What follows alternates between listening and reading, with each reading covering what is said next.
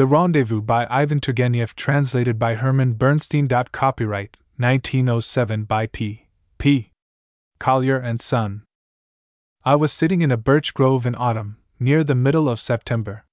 It had been drizzling ever since morning. Occasionally the sun shone warmly. The weather was changeable.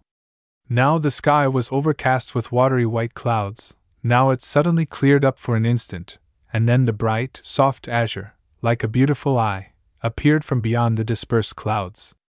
I was sitting looking about me and listening. The leaves were slightly rustling over my head, and by their very rustle one could tell what season of the year it was. It was not the gay, laughing palpitation of spring, not a soft whispering, nor the lingering chatter of summer, nor the timid and cold lisping of late autumn, but a barely audible, drowsy prattle. A faint breeze was whisking over the tree tops. The interior of the grove, moist from the rain, was forever changing, as the sun shone or hid beyond the clouds. Now the grove was all illuminated as if everything in it had burst into a smile. The trunks of the birch trees suddenly assumed the soft reflection of white silk. The small leaves which lay scattered on the ground all at once became variegated and flashed up like red gold, and the pretty stalks of the tall, branchy ferns, already tinted in their autumn hue, resembling the color of overripe grapes, appeared here and there tangling and crossing one another. Now again everything suddenly turned blue, the bright colors died out instantaneously, the birch trees stood all white, lusterless, like snow which had not yet been touched by the coldly playing rays of the winter sun, and stealthily, slyly, a drizzling rain began to sprinkle and whisper over the forest. The leaves on the birches were almost all green yet, though they had turned somewhat pale. Only here and there stood a solitary young little birch, all red or all golden, and one should have seen how brightly these birches flushed in the sun when its rays suddenly appeared gliding and flashing through the dense net of the thin branches which had just been washed around by the sparkling rain. Not a single bird was heard, all had found shelter, and were silent. Only rarely the mocking voice of the bluebird sang out like a little steel bell. Before stopping in this birch forest, I passed with my dog through a poplar grove. I confess I am not very fond of the poplar tree with its pale lilac colored trunk and its grayish green, metallic leaves, which it lifts high and spreads in the air like a trembling fan. I do not like the constant shaking of its round, untidy leaves, which are so awkwardly attached to long stems. The poplar is pretty only on certain summer evenings when, rising high amid the low shrubbery, it stands against the red rays of the setting sun, shining and trembling, bathed from root to top in uniform yellowish purple, or when, on a clear windy day, it rocks noisily, lisping against the blue sky, and each leaf seems as if eager to tear itself away, to fly and hurry off into the distance. But in general, I do not like this tree, and therefore, not stopping to rest in the poplar grove, I made my way to the birch forest, and seated myself under a tree whose branches started near the ground, and thus could protect me from the rain. Having admired the surrounding view, I fell asleep. I slept that tranquil, sweet sleep which is familiar to hunters only. I cannot say how long I slept, but when I opened my eyes, the entire interior of the forest was filled with sunshine, and everywhere the bright blue sky was flashing through the cheerfully droning leaves. The clouds disappeared, driven asunder by the wind which had begun to play. The weather was clear now, and one felt in the air that peculiar, dry freshness which, filling the heart with a certain vigorous sensation, almost always predicts a quiet, clear night after a rainy day. I was about to rise and try my luck at hunting again, when my eyes suddenly fell on a motionless human figure. I gazed at it fixedly. It was a young peasant girl. She was sitting some twenty feet away from me, her head bowed pensively, and her hands dropped on her knees. In one hand, which was half open, lay a heavy bunch of field flowers, and every time she breathed, the flowers were softly gliding over her checkered skirt. A clear white shirt, buttoned at the neck and the wrists, fell in short, soft folds about her waist. Large yellow beads were hanging down from her neck on her bosom in two rows. She was not at all bad looking. Her heavy fair hair, of a beautiful ash color, parted in two neatly combed half circles from under a narrow, dark red headband, which was pulled down almost to her ivory white forehead. The rest of her face was slightly tanned with the golden sunburn peculiar to a tender skin. I could not see her eyes, she did not lift them, but I saw her thin, high eyebrows, her long lashes. These were moist, and on her cheek gleamed a dried up teardrop, which had stopped near her somewhat pale lips. Her entire small head was very charming, even her somewhat thick and round nose did not spoil it. I liked especially the expression of her face.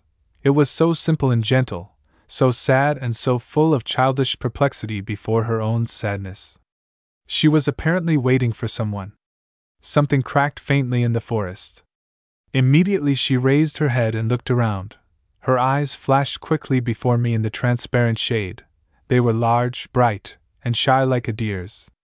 She listened for a few seconds, not moving her wide open eyes from the spot whence the faint sound had come. She heaved a sigh, turned her head slowly, bent down still lower and began to examine the flowers.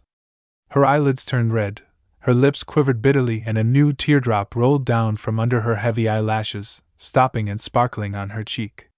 Thus, quite a long while passed. The poor girl did hot stir. Only occasionally she moved her hands and listened, listened all the time. Something cracked once more in the forest. She started. This time the noise did not stop, it was becoming more distinct, it was nearing, at last firm footsteps were heard. She straightened herself, and it seemed as if she lost her courage, for her eyes began to quiver. The figure of a man appeared through the jungle. She looked fixedly, suddenly flushed, and smiling joyously and happily, seemed about to rise, but she immediately cast down her head again, turned pale, confused. Only then she lifted her quivering, almost prayerful, eyes to the man as he paused beside her. I looked at him from my hiding place with curiosity. I confess he did not produce a pleasant impression upon me. He was, by all appearances, a spoiled valet of some rich young man. His clothes betokened a claim to taste and smart carelessness. He wore a short top coat of bronze color, which evidently belonged to his master, and which was buttoned up to the very top. He had on a pink necktie with lilac colored edges, and his black velvet cap, trimmed with gold stripes, was pulled over his very eyebrows. The round collar of his white shirt propped his ears up and cut his cheeks mercilessly, and the starched cuffs covered his hands up to his red, crooked fingers, which were ornamented with silver and gold rings, set with forget me nots of turquoise. His red, fresh, impudent face belonged to those countenances which, as far as I have observed, are almost always repulsive to men, but, unfortunately, are often admired by women. Apparently trying to give an expression of contempt and of weariness to his rough features, he was forever closing his small, milky gray eyes, knitting his brows, lowering the corners of his lips, yawning forcefully, and with careless, although not too clever, ease, now adjusting his reddish, smartly twisted temple curls, now fingering the yellow hair which bristled upon his thick upper lip. In a word, he was making an insufferable display of himself. He started to do this as soon as he noticed the young peasant girl who was awaiting him. He advanced to her slowly, with large strides, then stood for a while, twitched his shoulders, thrust both hands into the pockets of his coat, and casting a quick and indifferent glance at the poor girl, sank down on the ground. Well? he began, continuing to look aside, shaking his foot and yawning.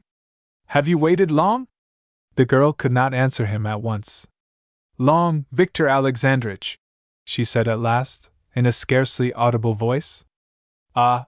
He removed his cap, majestically passed his hand over his thick, curly hair whose roots started almost at his eyebrows, and, looking around with dignity, covered his precious head again cautiously. And I almost forgot all about it. Besides, you see, it's raining. He yawned again. I have a lot of work to do.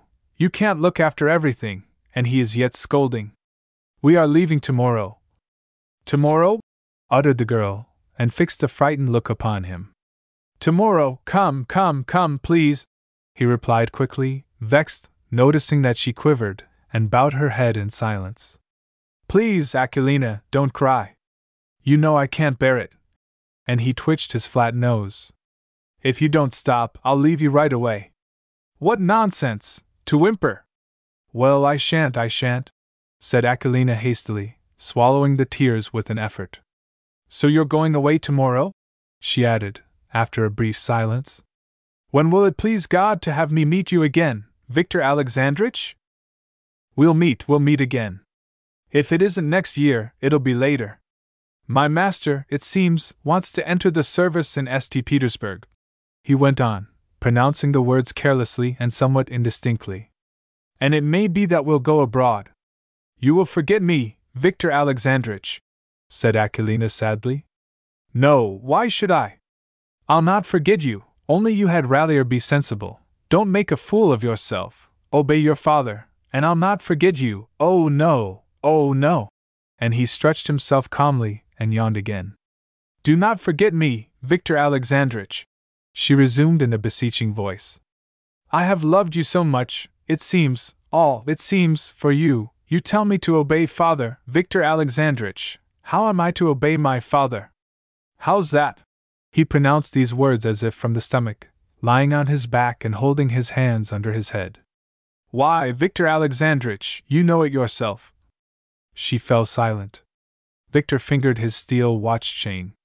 Aquilina, you are not a foolish girl, he said at last. Therefore, don't talk nonsense. It's for your own good, do you understand me? Of course, you are not foolish, you're not altogether a peasant, so to say, and your mother wasn't always a peasant either. Still, you are without education, therefore you must obey when you are told to. But it's terrible, Victor Alexandrich. Oh, what nonsense, my dear, what is she afraid of? What is that you have there? He added, moving close to her. Flowers? Flowers, replied Aquilina sadly. I have picked some field tansies. She went on, with some animation. They're good for the calves, and here I have some marigolds, for Scrofula. Here, look, what a pretty flower! I haven't seen such a pretty flower in all my life. Here are forget me nots, and, and these I have picked for you. She added, taking from under the tansies a small bunch of cornflowers, tied around with a thin blade of grass. Do you want them? Victor held out his hand lazily, took the flowers, smelt them carelessly, and began to turn them around in his fingers, looking up with thoughtful importance. Aquilina gazed at him. There was so much tender devotion, reverent obedience, and love in her pensive eyes. She at once feared him, and yet she dared not cry, and inwardly she bade him farewell, and admired him for the last time, and he lay there, stretched out like a sultan, and endured her admiration with magnanimous patience and condescension. I confess I was filled with indignation as I looked at his red face, which betrayed satisfied selfishness through his feigned contempt and indifference. Aquilina was so beautiful at this moment. All her soul opened before him trustingly and passionately. It reached out to him, caressed him, and he, he dropped the cornflowers on the grass, took out from the side pocket of his coat a round glass in a bronze frame and began to force it into his eye. But no matter how hard he tried to hold it with his knitted brow, his raised cheek, and even with his nose, the glass dropped out and fell into his hands. What's this? asked Aquilina at last, with surprise. A lorgnette, he replied importantly. What is it for? To see better. Let me see it. Victor frowned, but gave her the glass. Look out, don't break it. Don't be afraid, I'll not break it. She lifted it timidly to her eye. I can't see anything, she said naively. Shut your eye, he retorted in the tone of a dissatisfied teacher. She closed the eye before which she held the glass. Not that eye, not that one, you fool! The other one! exclaimed Victor, and, not allowing her to correct her mistake, he took the lorgnette away from her. Aquilina blushed, laughed slightly, and turned away. It seems it's not for us. Of course not. The poor girl maintained silence, and heaved a deep sigh. Oh, Victor Alexandrich, how will I get along without you? she said suddenly. Victor wiped the lorgnette and put it back into his pocket. Yes, yes, he said at last. At first it will really be hard for you. He tapped her on the shoulder condescendingly. She quietly took his hand from her shoulder and kissed it. Well, yes, yes, you are indeed a good girl. He went on, with a self satisfied smile.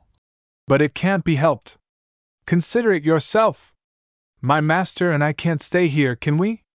Winter is near, and to pass the winter in the country is simply nasty, you know it yourself. It's a different thing in St. Petersburg. There are such wonders over there that you could not imagine even in your dreams, you silly. What houses, what streets, and society, education, it's something wonderful. Akulina listened to him with close attention, slightly opening her lips like a child. However, he added, wriggling on the ground, why do I say all this to you? You can't understand it anyway. Why not, Victor Alexandrich? I understood, I understood everything. Just think of her. Aquilina cast down her eyes. You did not speak to me like this before, Victor Alexandrich, she said, without lifting her eyes. Before, before. Just think of her, before, he remarked, indignantly. Both grew silent. However, it's time for me to go, said Victor, and leaned on his elbow, about to rise. Wait a little, said Aquilina in an imploring voice. What for? I have already said to you, goodbye. Wait, repeated Aquilina. Victor again stretched himself on the ground and began to whistle. Aquilina kept looking at him steadfastly. I could see that she was growing agitated by degrees. Her lips twitched, her pale cheeks were reddening. Victor Alexandrich, she said at last in a broken voice. It's a sin for you, it's a sin, Victor Alexandrich, by God! What's a sin? he asked, knitting his brows. He raised his head and turned to her. It's a sin, Victor Alexandrich. If you would only say a good word to me before leaving, if you would only say one word to me, miserable little orphan that I am. But what shall I say to you? I don't know. You know better than I do, Victor Alexandrich. Here you are going away. If you would only say one word, what have I done to deserve this? How strange you are! What can I say? If only one word. There she's firing away one and the same thing. He muttered with vexation, and got up. Don't be angry, Victor Alexandrich, she added hastily, unable to repress her tears. I'm not angry, only you are foolish. What do you want? I can't marry you. I can't, can I? Well, then, what do you want? What? He stared at her, as if awaiting an answer, and opened his fingers wide. I want nothing, nothing she replied, stammering, not daring to outstretch her trembling hands to him. But simply so, at least one word, at parting. And the tears began to stream from her eyes. Well, there you are, she started crying, said Victor indifferently, pulling the cap over his eyes. I don't want anything. She went on, sobbing and covering her face with her hands. But how will I feel now at home? How will I feel? And what will become of me? What will become of me? Wretched one that I am. They'll marry the poor little orphan off to a man she does not like. My poor little head! Keep on singing, keep on singing, muttered Victor in a low voice, stirring restlessly. If you only said one word, just one, Aquilina, I. Sudden heartrending sobs interrupted her. She fell with her face upon the grass and cried bitterly, bitterly. All her body shook convulsively, the back of her neck seemed to rise, the long suppressed sorrow at last burst forth in a stream of tears. Victor stood a while near her, then he shrugged his shoulders, turned around, and walked off with large steps. A few moments went by. She grew silent, lifted her head, looked around, and clasped her hands. She was about to run after him, but her feet failed her, she fell down on her knees. I could not endure it any longer and rushed over to her. But before she had time to look at me, she suddenly seemed to have regained her strength, and with a faint cry she rose and disappeared behind the trees, leaving the scattered flowers on the ground. I stood a while, picked up the bunch of cornflowers, and walked out of the grove to the field. The sun was low in the pale, clear sky. Its rays seemed to have faded and turned cold. They did not shine now, they spread in an even, almost watery, light. There was only a half hour left until evening, and twilight was setting in. A violent wind was blowing fast toward me across the yellow, dried up stubble field. The small withered leaves were carried quickly past me across the road. The side of the grove, which stood like a wall by the field, trembled and flashed clearly, but not brightly. Everywhere on the reddish grass, on the blades, and the straw, innumerable autumn cobwebs flashed and trembled. I stopped. I began to feel sad. It seemed a dismal fear of approaching winter was stealing through the gay, though fresh, smile of fading nature. High above me, a cautious raven flew by, heavily and sharply cutting the air with his wings. Then he turned his head, looked at me sidewise, and croaking abruptly, disappeared beyond the forest. A large flock of pigeons rushed past me from a barn, and suddenly whirling about in a column, they came down and stationed themselves bustlingly upon the field, a sign of spring autumn. Somebody rode by beyond the bare hillock, making much noise with an empty wagon. I returned home, but the image of poor Aquilina did not leave my mind for a long time, and the cornflowers, long withered, are in my possession to this day. The Rendezvous by Ivan Turgenev, translated by Herman Bernstein. Copyright 1907 by P. P. Collier and Son. I was sitting in a birch grove in autumn, near the middle of September. It had been drizzling ever since morning. Occasionally the sun shone warmly. The weather was changeable. Now the sky was overcast with watery white clouds, now it suddenly cleared up for an instant, and then the bright, soft azure, like a beautiful eye, appeared from beyond the dispersed clouds. I was sitting looking about me and listening. The leaves were slightly rustling over my head, and by their very rustle one could tell what season of the year it was. It was not the gay, laughing palpitation of spring, not a soft whispering, nor the lingering chatter of summer, nor the timid and cold lisping of late autumn, but a barely audible, drowsy prattle. A faint breeze was whisking over the tree tops. The interior of the grove, moist from the rain, was forever changing, as the sun shone or hid beyond the clouds. Now the grove was all illuminated as if everything in it had burst into a smile. The trunks of the birch trees suddenly assumed the soft reflection of white silk. The small leaves which lay scattered on the ground all at once became variegated and flashed up like red gold, and the pretty stalks of the tall, branchy ferns, already tinted in their autumn hue, resembling the color of overripe grapes, appeared here and there tangling and crossing one another. Now again everything suddenly turned blue, the bright colors died out instantaneously, the birch trees stood all white, lusterless, like snow which had not yet been touched by the coldly playing rays of the winter sun, and stealthily, slyly, a drizzling rain began to sprinkle and whisper over the forest. The leaves on the birches were almost all green yet, though they had turned somewhat pale.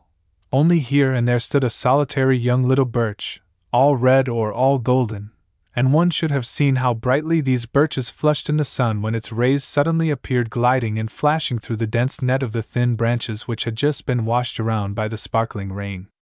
Not a single bird was heard, all had found shelter, and were silent. Only rarely the mocking voice of the bluebird sang out like a little steel bell. Before stopping in this birch forest, I passed with my dog through a poplar grove. I confess I am not very fond of the poplar tree with its pale lilac colored trunk and its grayish green, metallic leaves, which it lifts high and spreads in the air like a trembling fan. I do not like the constant shaking of its round, untidy leaves, which are so awkwardly attached to long stems. The poplar is pretty only on certain summer evenings when, rising high amid the low shrubbery, it stands against the red rays of the setting sun, shining and trembling, bathed from root to top in uniform yellowish purple or when, on a clear windy day, it rocks noisily, lisping against the blue sky, and each leaf seems as if eager to tear itself away, to fly and hurry off into the distance. But in general, I do not like this tree, and therefore, not stopping to rest in the poplar grove, I made my way to the birch forest, and seated myself under a tree whose branches started near the ground, and thus could protect me from the rain. Having admired the surrounding view, I fell asleep, I slept that tranquil, sweet sleep which is familiar to hunters only. I cannot say how long I slept, but when I opened my eyes, the entire interior of the forest was filled with sunshine, and everywhere the bright blue sky was flashing through the cheerfully droning leaves. The clouds disappeared, driven asunder by the wind which had begun to play. The weather was clear now, and one felt in the air that peculiar, dry freshness which, filling the heart with a certain vigorous sensation, almost always predicts a quiet, clear night after a rainy day. I was about to rise and try my luck at hunting again, when my eyes suddenly fell on a motionless human figure. I gazed at it fixedly. It was a young peasant girl. She was sitting some twenty feet away from me, her head bowed pensively, and her hands dropped on her knees. In one hand, which was half open, lay a heavy bunch of field flowers, and every time she breathed, the flowers were softly gliding over her checkered skirt.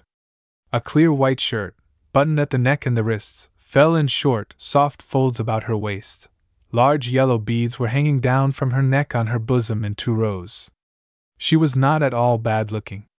Her heavy fair hair, of a beautiful ash color, parted in two neatly combed half circles from under a narrow, dark red headband, which was pulled down almost to her ivory white forehead.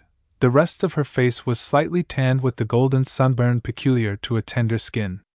I could not see her eyes, she did not lift them, but I saw her thin, high eyebrows, her long lashes. These were moist, and on her cheek gleamed a dried up teardrop, which had stopped near her somewhat pale lips. Her entire small head was very charming, even her somewhat thick and round nose did not spoil it. I liked especially the expression of her face.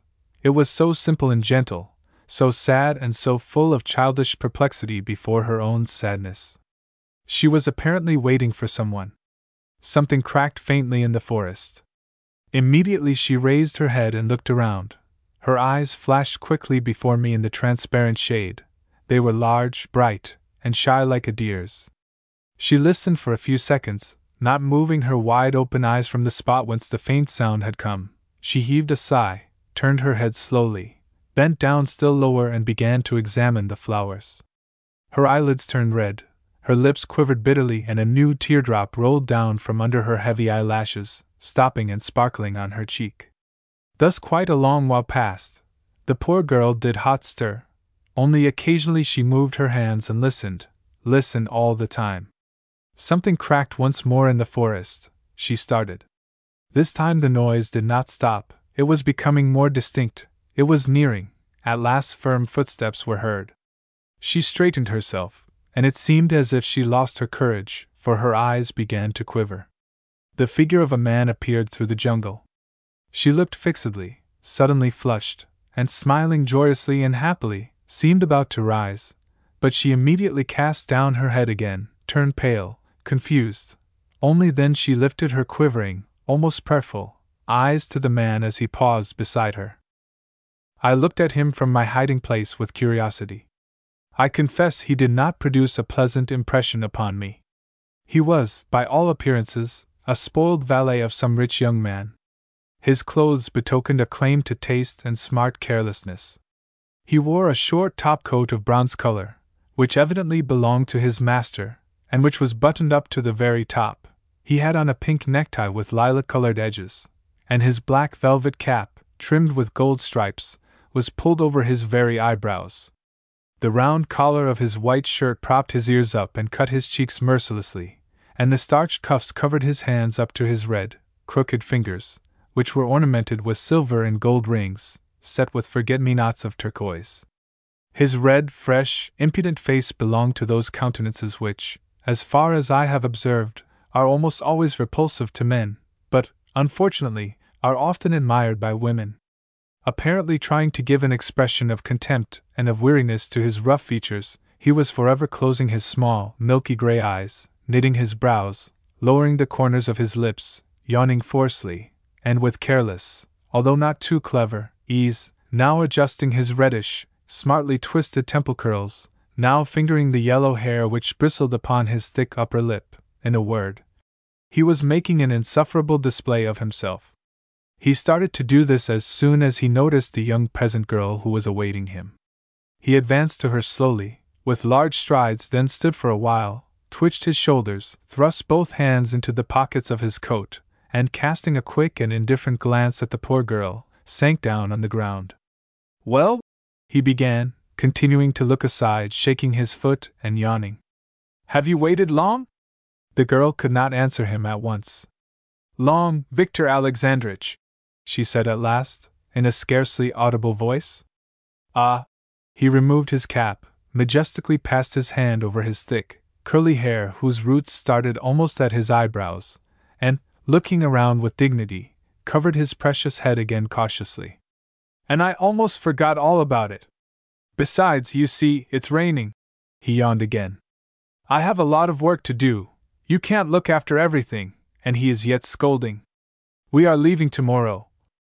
Tomorrow? uttered the girl, and fixed a frightened look upon him. Tomorrow, come, come, come, please, he replied quickly, vexed, noticing that she quivered, and bowed her head in silence. Please, Aquilina, don't cry. You know I can't bear it. And he twitched his flat nose. If you don't stop, I'll leave you right away. What nonsense! To whimper! Well, I shan't, I shan't, said Aquilina hastily, swallowing the tears with an effort. So you're going away tomorrow? she added, after a brief silence. When will it please God to have me meet you again, Victor Alexandrich? We'll meet, we'll meet again. If it isn't next year, it'll be later. My master, it seems, wants to enter the service in St. Petersburg. He went on, pronouncing the words carelessly and somewhat indistinctly. And it may be that we'll go abroad. You will forget me, Victor Alexandrich, said Aquilina sadly. No, why should I? I'll not forget you, only you had rather be sensible. Don't make a fool of yourself. Obey your father, and I'll not forget you. Oh no, oh no. And he stretched himself calmly and yawned again. Do not forget me, Victor Alexandrich, she resumed in a beseeching voice. I have loved you so much, it seems, all, it seems, for you, you tell me to obey father, Victor Alexandrich. How am I to obey my father? How's that? He pronounced these words as if from the stomach, lying on his back and holding his hands under his head. Why, Victor Alexandrich, you know it yourself. She fell silent. Victor fingered his steel watch chain. Aquilina, you are not a foolish girl, he said at last. Therefore, don't talk nonsense. It's for your own good, do you understand me? Of course, you are not foolish, you're not altogether a peasant, so to say, and your mother wasn't always a peasant either. Still, you are without education, therefore you must obey when you are told to. But it's terrible, Victor Alexandrich. Oh, what nonsense, my dear, what is she afraid of? What is that you have there? He added, moving close to her. Flowers? Flowers, replied Aquilina sadly. I have picked some field tansies. She went on, with some animation. They're good for the calves, and here I have some marigolds, for Scrofula. Here, look, what a pretty flower! I haven't seen such a pretty flower in all my life. Here are forget me nots, and, and these I have picked for you. She added, taking from under the tansies a small bunch of cornflowers, tied around with a thin blade of grass. Do you want them? Victor held out his hand lazily, took the flowers, smelt them carelessly, and began to turn them around in his fingers, looking up with thoughtful importance.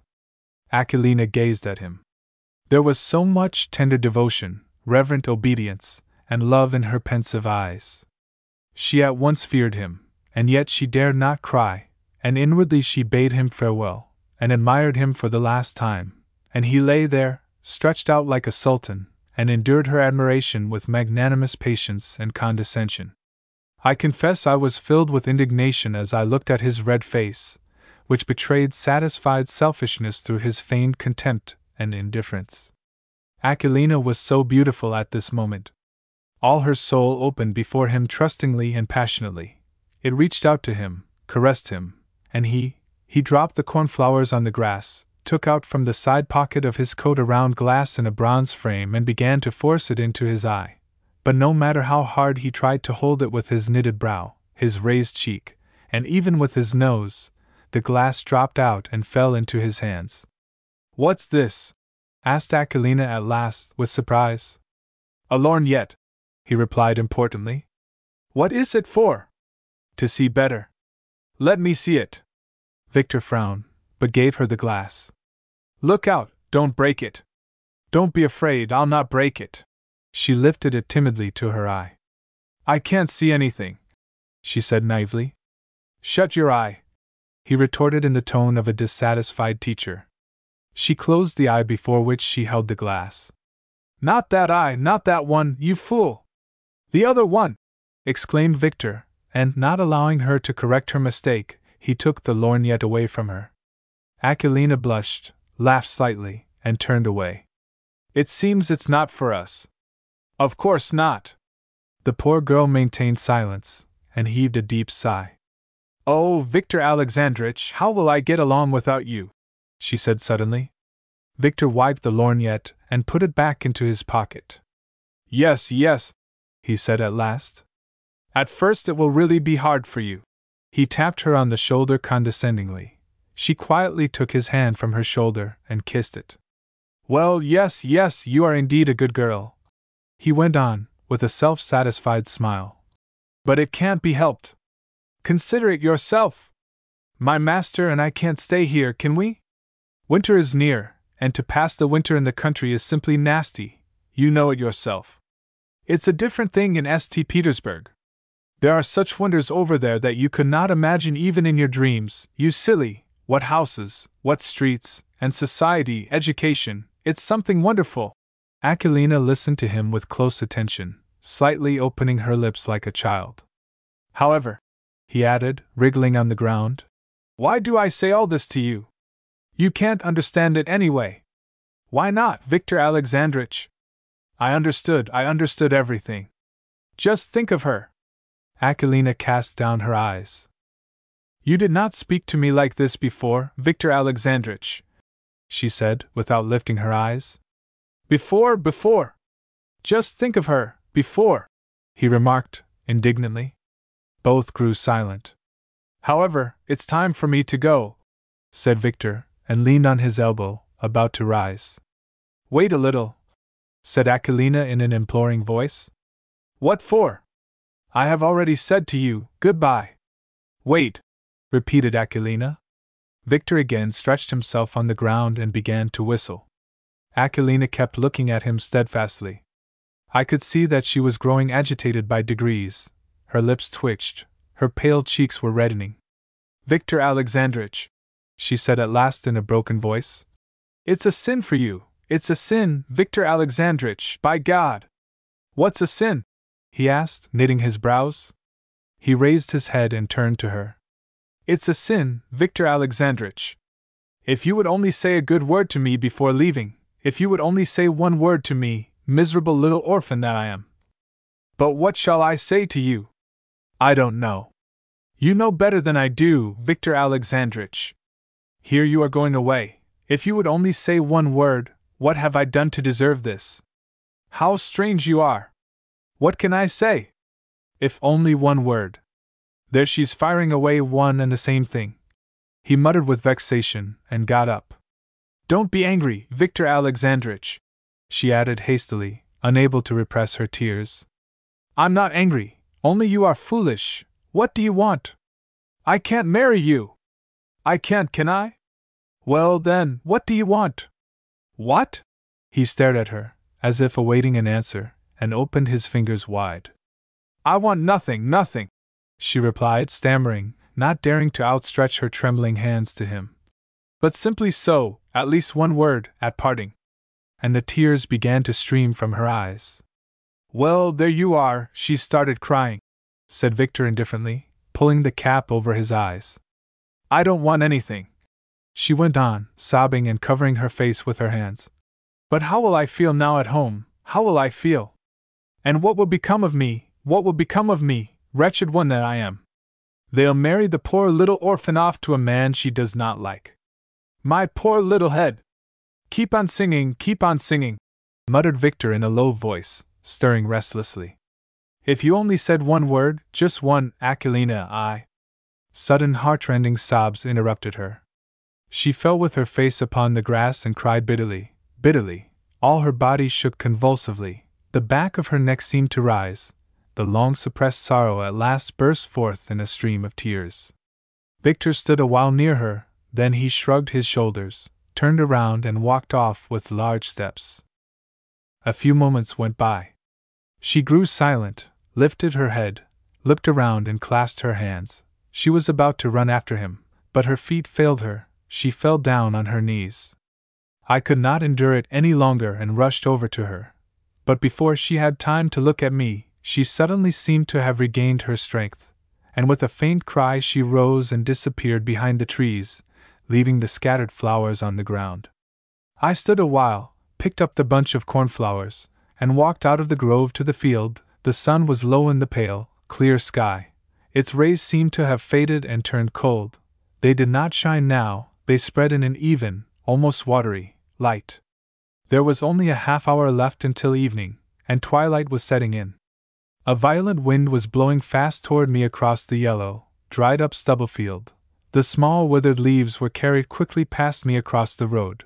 The side of the grove, which stood like a wall by the field, trembled and flashed clearly, but not brightly. Everywhere on the reddish grass, on the blades, and the straw, innumerable autumn cobwebs flashed and trembled. I stopped.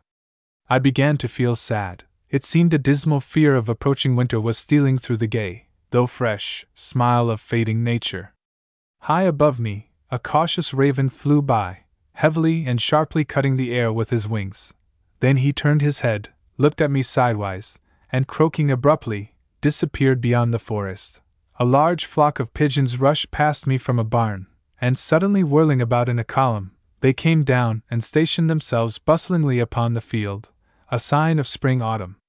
Somebody rode by beyond the bare hillock, making much noise with an empty wagon. I returned home, but the image of poor Aquilina did not leave my mind for a long time, and the cornflowers, long withered, are in my possession to this day. The Rendezvous by Ivan Turgenev, translated by Herman Bernstein. Copyright 1907 by P. P. Collier and Son. I was sitting in a birch grove in autumn, near the middle of September. It had been drizzling ever since morning. Occasionally the sun shone warmly. The weather was changeable. Now the sky was overcast with watery white clouds, now it suddenly cleared up for an instant, and then the bright, soft azure, like a beautiful eye, appeared from beyond the dispersed clouds. I was sitting looking about me and listening. The leaves were slightly rustling over my head, and by their very rustle one could tell what season of the year it was. It was not the gay, laughing palpitation of spring, not a soft whispering, nor the lingering chatter of summer, nor the timid and cold lisping of late autumn, but a barely audible, drowsy prattle. A faint breeze was whisking over the tree tops. The interior of the grove, moist from the rain, was forever changing, as the sun shone or hid beyond the clouds. Now the grove was all illuminated as if everything in it had burst into a smile. The trunks of the birch trees suddenly assumed the soft reflection of white silk. The small leaves which lay scattered on the ground all at once became variegated and flashed up like red gold, and the pretty stalks of the tall, branchy ferns, already tinted in their autumn hue, resembling the color of overripe grapes, appeared here and there tangling and crossing one another. Now again everything suddenly turned blue, the bright colors died out instantaneously. The birch trees stood all white, lusterless, like snow which had not yet been touched by the coldly playing rays of the winter sun, and stealthily, slyly, a drizzling rain began to sprinkle and whisper over the forest. The leaves on the birches were almost all green yet, though they had turned somewhat pale. Only here and there stood a solitary young little birch, all red or all golden, and one should have seen how brightly these birches flushed in the sun when its rays suddenly appeared gliding and flashing through the dense net of the thin branches which had just been washed around by the sparkling rain. Not a single bird was heard, all had found shelter, and were silent. Only rarely the mocking voice of the bluebird sang out like a little steel bell. Before stopping in this birch forest, I passed with my dog through a poplar grove. I confess I am not very fond of the poplar tree with its pale lilac colored trunk and its grayish green, metallic leaves, which it lifts high and spreads in the air like a trembling fan. I do not like the constant shaking of its round, untidy leaves, which are so awkwardly attached to long stems. The poplar is pretty only on certain summer evenings when, rising high amid the low shrubbery, it stands against the red rays of the setting sun, shining and trembling, bathed from root to top in uniform yellowish purple. Or when, on a clear windy day, it rocks noisily, lisping against the blue sky, and each leaf seems as if eager to tear itself away, to fly and hurry off into the distance. But in general, I do not like this tree, and therefore, not stopping to rest in the poplar grove, I made my way to the birch forest, and seated myself under a tree whose branches started near the ground, and thus could protect me from the rain. Having admired the surrounding view, I fell asleep. I slept that tranquil, sweet sleep which is familiar to hunters only. I cannot say how long I slept, but when I opened my eyes, the entire interior of the forest was filled with sunshine, and everywhere the bright blue sky was flashing through the cheerfully droning leaves. The clouds disappeared, driven asunder by the wind which had begun to play. The weather was clear now, and one felt in the air that peculiar, dry freshness which, filling the heart with a certain vigorous sensation, almost always predicts a quiet, clear night after a rainy day. I was about to rise and try my luck at hunting again, when my eyes suddenly fell on a motionless human figure. I gazed at it fixedly. It was a young peasant girl. She was sitting some twenty feet away from me, her head bowed pensively, and her hands dropped on her knees. In one hand, which was half open, lay a heavy bunch of field flowers, and every time she breathed the flowers were softly gliding over her checkered skirt. A clear white shirt, buttoned at the neck and the wrists, fell in short, soft folds about her waist. Large yellow beads were hanging down from her neck on her bosom in two rows. She was not at all bad looking. Her heavy fair hair, of a beautiful ash color, parted in two neatly combed half circles from under a narrow, dark red headband, which was pulled down almost to her ivory white forehead. The rest of her face was slightly tanned with the golden sunburn peculiar to a tender skin. I could not see her eyes, she did not lift them, but I saw her thin, high eyebrows, her long lashes. These were moist, and on her cheek gleamed a dried up teardrop, which had stopped near her somewhat pale lips. Her entire small head was very charming, even her somewhat thick and round nose did not spoil it. I liked especially the expression of her face. It was so simple and gentle, so sad and so full of childish perplexity before her own sadness. She was apparently waiting for someone. Something cracked faintly in the forest. Immediately she raised her head and looked around. Her eyes flashed quickly before me in the transparent shade. They were large, bright, and shy like a deer's. She listened for a few seconds, not moving her wide open eyes from the spot whence the faint sound had come. She heaved a sigh, turned her head slowly, bent down still lower, and began to examine the flowers. Her eyelids turned red, her lips quivered bitterly, and a new teardrop rolled down from under her heavy eyelashes, stopping and sparkling on her cheek. Thus, quite a long while passed. The poor girl did hot stir. Only occasionally she moved her hands and listened, listened all the time. Something cracked once more in the forest. She started. This time the noise did not stop, it was becoming more distinct, it was nearing, at last firm footsteps were heard.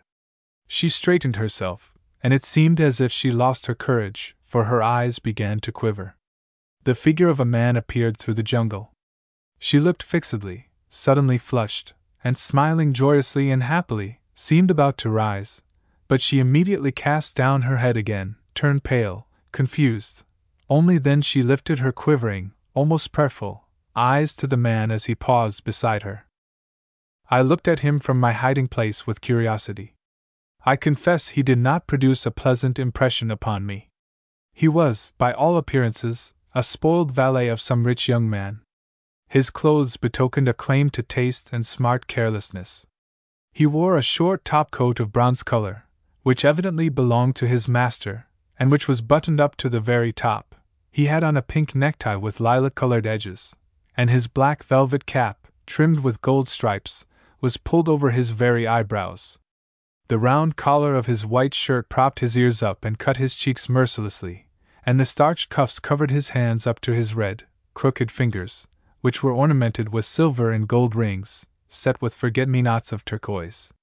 His red, fresh, impudent face belonged to those countenances which, as far as I have observed, are almost always repulsive to men, but, unfortunately, are often admired by women. Apparently trying to give an expression of contempt and of weariness to his rough features, he was forever closing his small, milky gray eyes, knitting his brows, lowering the corners of his lips, yawning forcefully, and with careless, although not too clever, ease, now adjusting his reddish, smartly twisted temple curls, now fingering the yellow hair which bristled upon his thick upper lip. In a word, he was making an insufferable display of himself. He started to do this as soon as he noticed the young peasant girl who was awaiting him. He advanced to her slowly, with large strides, then stood for a while, twitched his shoulders, thrust both hands into the pockets of his coat, and casting a quick and indifferent glance at the poor girl, sank down on the ground. Well? he began, continuing to look aside, shaking his foot and yawning. Have you waited long? The girl could not answer him at once. Long, Victor Alexandrich, she said at last, in a scarcely audible voice. Ah! He removed his cap, majestically passed his hand over his thick, curly hair whose roots started almost at his eyebrows, and, looking around with dignity, covered his precious head again cautiously. And I almost forgot all about it. Besides, you see, it's raining. He yawned again.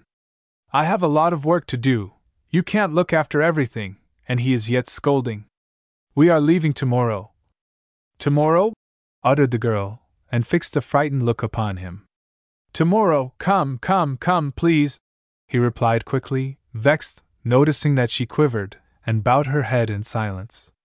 Please, Aquilina, don't cry. You know I can't bear it and he twitched his flat nose. If you don't stop, I'll leave you right away. What nonsense! To whimper! Well, I shan't, I shan't, said Aquilina hastily, swallowing the tears with an effort. So you're going away tomorrow? she added, after a brief silence. When will it please God to have me meet you again, Victor Alexandrich? We'll meet, we'll meet again. If it isn't next year, it'll be later. My master, it seems, wants to enter the service in St. Petersburg. He went on, pronouncing the words carelessly and somewhat indistinctly. And it may be that we'll go abroad. You will forget me, Victor Alexandrich, said Aquilina sadly. No, why should I? I'll not forget you, only you had rather be sensible. Don't make a fool of yourself. Obey your father, and I'll not forget you. Oh no, oh no.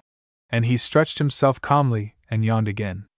Do not forget me, Victor Alexandrich, she resumed in a beseeching voice. I have loved you so much, it seems, all, it seems, for you, you tell me to obey father, Victor Alexandrich. How am I to obey my father? How's that? He pronounced these words as if from the stomach, lying on his back and holding his hands under his head. Why, Victor Alexandrich, you know it yourself. She fell silent. Victor fingered his steel watch chain. Akulina, you are not a foolish girl, he said at last. Therefore, don't talk nonsense. It's for your own good, do you understand me? Of course, you are not foolish, you're not altogether a peasant, so to say, and your mother wasn't always a peasant either. Still, you are without education, therefore, you must obey when you are told to. But it's terrible, Victor Alexandrich. Oh, what nonsense, my dear! What is she afraid of? What is that you have there? he added, moving close to her. Flowers? Flowers, replied Aquilina sadly. I have picked some field tansies, she went on, with some animation. They're good for the calves, and here I have some marigolds, for Scrofula. Here, look, what a pretty flower! I haven't seen such a pretty flower in all my life. Here are forget me nots, and, and these I have picked for you. She added, taking from under the tansies a small bunch of cornflowers, tied around with a thin blade of grass. Do you want them? Victor held out his hand lazily, took the flowers, smelt them carelessly, and began to turn them around in his fingers, looking up with thoughtful importance. Aquilina gazed at him. There was so much tender devotion, reverent obedience, and love in her pensive eyes. She at once feared him, and yet she dared not cry, and inwardly she bade him farewell, and admired him for the last time, and he lay there, stretched out like a sultan, and endured her admiration with magnanimous patience and condescension. I confess I was filled with indignation as I looked at his red face, which betrayed satisfied selfishness through his feigned contempt and indifference. Aquilina was so beautiful at this moment, all her soul opened before him trustingly and passionately. It reached out to him, caressed him, and he, he dropped the cornflowers on the grass, took out from the side pocket of his coat a round glass in a bronze frame and began to force it into his eye. But no matter how hard he tried to hold it with his knitted brow, his raised cheek, and even with his nose, the glass dropped out and fell into his hands. What's this? asked Aquilina at last, with surprise. A lorgnette, he replied importantly. What is it for? To see better. Let me see it. Victor frowned, but gave her the glass. Look out, don't break it. Don't be afraid, I'll not break it. She lifted it timidly to her eye. I can't see anything, she said naively. Shut your eye, he retorted in the tone of a dissatisfied teacher. She closed the eye before which she held the glass. Not that eye, not that one, you fool! The other one! exclaimed Victor, and, not allowing her to correct her mistake, he took the lorgnette away from her. Aquilina blushed, laughed slightly, and turned away. It seems it's not for us. Of course not. The poor girl maintained silence, and heaved a deep sigh. Oh, Victor Alexandrich, how will I get along without you? she said suddenly. Victor wiped the lorgnette and put it back into his pocket. Yes, yes, he said at last. At first it will really be hard for you. He tapped her on the shoulder condescendingly. She quietly took his hand from her shoulder and kissed it. Well, yes, yes, you are indeed a good girl.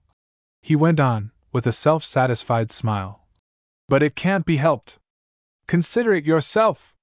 My master and I can't stay here, can we? Winter is near, and to pass the winter in the country is simply nasty. You know it yourself. It's a different thing in St. Petersburg. There are such wonders over there that you could not imagine even in your dreams, you silly. What houses, what streets, and society, education, it's something wonderful. Aquilina listened to him with close attention, slightly opening her lips like a child. However, he added, wriggling on the ground, why do I say all this to you? You can't understand it anyway. Why not, Victor Alexandrich? I understood, I understood everything. Just think of her. Aquilina cast down her eyes. You did not speak to me like this before, Victor Alexandrich, she said, without lifting her eyes. Before, before! Just think of her, before! he remarked, indignantly. Both grew silent. However, it's time for me to go, said Victor, and leaned on his elbow, about to rise. Wait a little, said Aquilina in an imploring voice. What for? I have already said to you, goodbye. Wait, repeated Aquilina. Victor again stretched himself on the ground and began to whistle. Aquilina kept looking at him steadfastly. I could see that she was growing agitated by degrees. Her lips twitched, her pale cheeks were reddening. Victor Alexandrich, she said at last in a broken voice. It's a sin for you, it's a sin, Victor Alexandrich, by God! What's a sin? he asked, knitting his brows. He raised his head and turned to her. It's a sin, Victor Alexandrich. If you would only say a good word to me before leaving, if you would only say one word to me, miserable little orphan that I am. But what shall I say to you? I don't know. You know better than I do, Victor Alexandrich. Here you are going away. If you would only say one word, what have I done to deserve this? How strange you are! What can I say? If only one word. There she's firing away one and the same thing. He muttered with vexation and got up. Don't be angry, Victor Alexandrich, she added hastily, unable to repress her tears. I'm not angry, only you are foolish. What do you want? I can't marry you. I can't, can I? Well, then, what do you want? What? He stared at her, as if awaiting an answer, and opened his fingers wide. I want nothing, nothing, she replied, stammering, not daring to outstretch her trembling hands to him. But simply so, at least one word, at parting. And the tears began to stream from her eyes. Well, there you are, she started crying, said Victor indifferently, pulling the cap over his eyes. I don't want anything. She went on, sobbing and covering her face with her hands. But how will I feel now at home? How will I feel? And what will become of me, what will become of me, wretched one that I am? They'll marry the poor little orphan off to a man she does not like. My poor little head! Keep on singing, keep on singing, muttered Victor in a low voice, stirring restlessly. If you only said one word, just one, Aquilina, I. Sudden heartrending sobs interrupted her. She fell with her face upon the grass and cried bitterly, bitterly. All her body shook convulsively, the back of her neck seemed to rise, the long suppressed sorrow at last burst forth in a stream of tears. Victor stood a while near her, then he shrugged his shoulders, turned around, and walked off with large steps. A few moments went by. She grew silent, lifted her head, looked around, and clasped her hands. She was about to run after him, but her feet failed her, she fell down on her knees. I could not endure it any longer and rushed over to her. But before she had time to look at me, she suddenly seemed to have regained her strength, and with a faint cry she rose and disappeared behind the trees, leaving the scattered flowers on the ground. I stood a while, picked up the bunch of cornflowers, and walked out of the grove to the field. The sun was low in the pale, clear sky. Its rays seemed to have faded and turned cold. They did not shine now, they spread in an even, almost watery, light. There was only a half hour left until evening, and twilight was setting in. A violent wind was blowing fast toward me across the yellow, dried up stubble field. The small withered leaves were carried quickly past me across the road. The side of the grove, which stood like a wall by the field, trembled and flashed clearly, but not brightly. Everywhere on the reddish grass, on the blades, and the straw, innumerable autumn cobwebs flashed and trembled. I stopped. I began to feel sad. It seemed a dismal fear of approaching winter was stealing through the gay, though fresh, smile of fading nature. High above me, a cautious raven flew by, heavily and sharply cutting the air with his wings. Then he turned his head, looked at me sidewise, and croaking abruptly, disappeared beyond the forest. A large flock of pigeons rushed past me from a barn, and suddenly whirling about in a column, they came down and stationed themselves bustlingly upon the field, a sign of spring autumn. Somebody rode by beyond the bare hillock, making much noise with an empty wagon. I returned home, but the image of poor Aquilina did not leave my mind for a long time, and the cornflowers, long withered, are in my possession to this day. The Rendezvous by Ivan Turgenev, translated by Herman Bernstein. Copyright 1907 by P. P. Collier and Son. I was sitting in a birch grove in autumn, near the middle of September. It had been drizzling ever since morning. Occasionally the sun shone warmly. The weather was changeable. Now the sky was overcast with watery white clouds, now it suddenly cleared up for an instant, and then the bright, soft azure, like a beautiful eye, appeared from beyond the dispersed clouds. I was sitting looking about me and listening. The leaves were slightly rustling over my head, and by their very rustle one could tell what season of the year it was. It was not the gay, laughing palpitation of spring, not a soft whispering, nor the lingering chatter of summer, nor the timid and cold lisping of late autumn, but a barely audible, drowsy prattle. A faint breeze was whisking over the tree tops. The interior of the grove, moist from the rain, was forever changing, as the sun shone or hid beyond the clouds. Now the grove was all illuminated as if everything in it had burst into a smile. The trunks of the birch trees suddenly assumed the soft reflection of white silk, the small leaves which lay scattered on the ground all at once became variegated and flashed up like red gold, and the pretty stalks of the tall, branchy ferns, already tinted in their autumn hue, resembling the color of overripe grapes, appeared here and there tangling and crossing one another. Now again everything suddenly turned blue, the bright colors died out instantaneously. The birch trees stood all white, lusterless, like snow which had not yet been touched by the coldly playing rays of the winter sun, and stealthily, slyly, a drizzling rain began to sprinkle and whisper over the forest. The leaves on the birches were almost all green yet, though they had turned somewhat pale. Only here and there stood a solitary young little birch, all red or all golden, and one should have seen how brightly these birches flushed in the sun when its rays suddenly appeared gliding and flashing through the dense net of the thin branches which had just been washed around by the sparkling rain. Not a single bird was heard, all had found shelter, and were silent. Only rarely the mocking voice of the bluebird sang out like a little steel bell. Before stopping in this birch forest, I passed with my dog through a poplar grove. I confess I am not very fond of the poplar tree with its pale lilac colored trunk and its grayish green, metallic leaves, which it lifts high and spreads in the air like a trembling fan.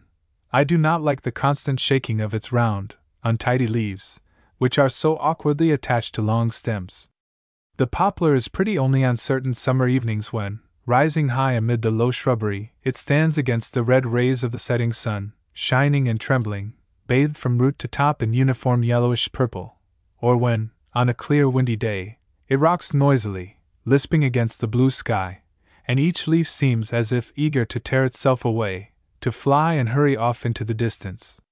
But in general, I do not like this tree, and therefore, not stopping to rest in the poplar grove, I made my way to the birch forest, and seated myself under a tree whose branches started near the ground, and thus could protect me from the rain. Having admired the surrounding view, I fell asleep. I slept that tranquil, sweet sleep which is familiar to hunters only. I cannot say how long I slept, but when I opened my eyes, the entire interior of the forest was filled with sunshine, and everywhere the bright blue sky was flashing through the cheerfully droning leaves. The clouds disappeared, driven asunder by the wind which had begun to play. The weather was clear now, and one felt in the air that peculiar, dry freshness which, filling the heart with a certain vigorous sensation, almost always predicts a quiet, clear night after a rainy day. I was about to rise and try my luck at hunting again, when my eyes suddenly fell on a motionless human figure. I gazed at it fixedly.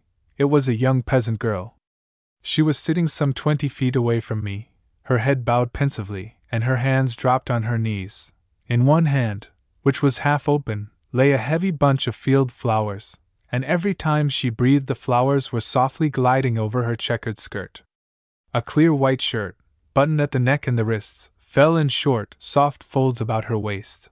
Large yellow beads were hanging down from her neck on her bosom in two rows. She was not at all bad looking. Her heavy fair hair, of a beautiful ash color, parted in two neatly combed half circles from under a narrow, dark red headband, which was pulled down almost to her ivory white forehead. The rest of her face was slightly tanned with the golden sunburn peculiar to a tender skin. I could not see her eyes, she did not lift them, but I saw her thin, high eyebrows, her long lashes, these were moist, and on her cheek gleamed a dried up teardrop, which had stopped near her somewhat pale lips. Her entire small head was very charming, even her somewhat thick and round nose did not spoil it. I liked especially the expression of her face. It was so simple and gentle, so sad and so full of childish perplexity before her own sadness. She was apparently waiting for someone. Something cracked faintly in the forest. Immediately she raised her head and looked around. Her eyes flashed quickly before me in the transparent shade. They were large, bright, and shy like a deer's. She listened for a few seconds, not moving her wide open eyes from the spot whence the faint sound had come. She heaved a sigh, turned her head slowly, bent down still lower, and began to examine the flowers. Her eyelids turned red, her lips quivered bitterly, and a new teardrop rolled down from under her heavy eyelashes, stopping and sparkling on her cheek. Thus, quite a long while passed. The poor girl did hot stir. Only occasionally she moved her hands and listened, listened all the time. Something cracked once more in the forest. She started. This time the noise did not stop, it was becoming more distinct, it was nearing. At last, firm footsteps were heard. She straightened herself, and it seemed as if she lost her courage, for her eyes began to quiver the figure of a man appeared through the jungle. She looked fixedly, suddenly flushed, and smiling joyously and happily, seemed about to rise, but she immediately cast down her head again, turned pale, confused. Only then she lifted her quivering, almost prayerful, eyes to the man as he paused beside her. I looked at him from my hiding place with curiosity. I confess he did not produce a pleasant impression upon me. He was, by all appearances, a spoiled valet of some rich young man. His clothes betokened a claim to taste and smart carelessness. He wore a short top coat of bronze color, which evidently belonged to his master, and which was buttoned up to the very top. He had on a pink necktie with lilac colored edges, and his black velvet cap, trimmed with gold stripes, was pulled over his very eyebrows. The round collar of his white shirt propped his ears up and cut his cheeks mercilessly, and the starched cuffs covered his hands up to his red, crooked fingers, which were ornamented with silver and gold rings, set with forget me nots of turquoise. His red, fresh, impudent face belonged to those countenances which, as far as I have observed, are almost always repulsive to men, but, unfortunately, are often admired by women. Apparently trying to give an expression of contempt and of weariness to his rough features, he was forever closing his small, milky gray eyes, knitting his brows, lowering the corners of his lips, yawning forcefully, and with careless, although not too clever, ease, now adjusting his reddish, smartly twisted temple curls, now fingering the yellow hair which bristled upon his thick upper lip. In a word, he was making an insufferable display of himself. He started to do this as soon as he noticed the young peasant girl who was awaiting him. He advanced to her slowly, with large strides, then stood for a while, twitched his shoulders, thrust both hands into the pockets of his coat, and casting a quick and indifferent glance at the poor girl, sank down on the ground. Well? he began, continuing to look aside, shaking his foot and yawning. Have you waited long? The girl could not answer him at once. Long, Victor Alexandrich, she said at last, in a scarcely audible voice. Ah! He removed his cap, majestically passed his hand over his thick, curly hair whose roots started almost at his eyebrows, and, looking around with dignity, covered his precious head again cautiously. And I almost forgot all about it. Besides, you see, it's raining. He yawned again. I have a lot of work to do. You can't look after everything, and he is yet scolding. We are leaving tomorrow. Tomorrow? uttered the girl, and fixed a frightened look upon him. Tomorrow, come, come, come, please, he replied quickly, vexed, noticing that she quivered, and bowed her head in silence. Please, Aquilina, don't cry. You know I can't bear it and he twitched his flat nose. If you don't stop, I'll leave you right away. What nonsense! To whimper! Well, I shan't, I shan't, said Aquilina hastily, swallowing the tears with an effort. So you're going away tomorrow? she added, after a brief silence. When will it please God to have me meet you again, Victor Alexandrich? We'll meet, we'll meet again. If it isn't next year, it'll be later. My master, it seems, wants to enter the service in St. Petersburg. He went on, pronouncing the words carelessly and somewhat indistinctly. And it may be that we'll go abroad. You will forget me, Victor Alexandrich, said Aquilina sadly. No, why should I? I'll not forget you, only you had rather be sensible. Don't make a fool of yourself, obey your father, and I'll not forget you, oh no, oh no. And he stretched himself calmly, and yawned again. Do not forget me, Victor Alexandrich, she resumed in a beseeching voice. I have loved you so much, it seems, all, it seems, for you, you tell me to obey father, Victor Alexandrich. How am I to obey my father? How's that? He pronounced these words as if from the stomach, lying on his back and holding his hands under his head. Why, Victor Alexandrich, you know it yourself. She fell silent. Victor fingered his steel watch chain. Akulina, you are not a foolish girl, he said at last. Therefore, don't talk nonsense. It's for your own good, do you understand me? Of course, you are not foolish, you're not altogether a peasant, so to say, and your mother wasn't always a peasant either. Still, you are without education, therefore you must obey when you are told to. But it's terrible, Victor Alexandrich. Oh, what nonsense, my dear! What is she afraid of? What is that you have there? he added, moving close to her. Flowers? Flowers, replied Aquilina sadly. I have picked some field tansies, she went on, with some animation. They're good for the calves, and here I have some marigolds, for Scrofula. Here, look, what a pretty flower! I haven't seen such a pretty flower in all my life. Here are forget me nots, and, and these I have picked for you. She added, taking from under the tansies a small bunch of cornflowers, tied around with a thin blade of grass. Do you want them?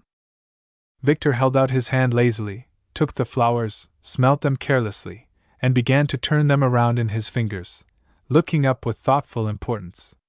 Aquilina gazed at him. There was so much tender devotion, reverent obedience, and love in her pensive eyes. She at once feared him, and yet she dared not cry, and inwardly she bade him farewell, and admired him for the last time, and he lay there, stretched out like a sultan, and endured her admiration with magnanimous patience and condescension. I confess I was filled with indignation as I looked at his red face, which betrayed satisfied selfishness through his feigned contempt and indifference. Aquilina was so beautiful at this moment. All her soul opened before him trustingly and passionately. It reached out to him, caressed him, and he, he dropped the cornflowers on the grass, took out from the side pocket of his coat a round glass in a bronze frame and began to force it into his eye. But no matter how hard he tried to hold it with his knitted brow, his raised cheek, and even with his nose, the glass dropped out and fell into his hands. What's this? asked Aquilina at last, with surprise. A lorgnette, he replied importantly. What is it for? To see better. Let me see it. Victor frowned, but gave her the glass. Look out, don't break it. Don't be afraid, I'll not break it. She lifted it timidly to her eye. I can't see anything, she said naively. Shut your eye, he retorted in the tone of a dissatisfied teacher. She closed the eye before which she held the glass. Not that eye, not that one, you fool! The other one! exclaimed Victor, and, not allowing her to correct her mistake, he took the lorgnette away from her. Aquilina blushed, laughed slightly, and turned away. It seems it's not for us. Of course not. The poor girl maintained silence, and heaved a deep sigh. Oh, Victor Alexandrich, how will I get along without you?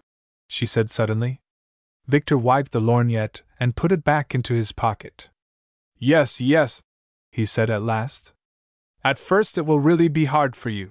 He tapped her on the shoulder condescendingly. She quietly took his hand from her shoulder and kissed it. Well, yes, yes, you are indeed a good girl. He went on, with a self satisfied smile. But it can't be helped.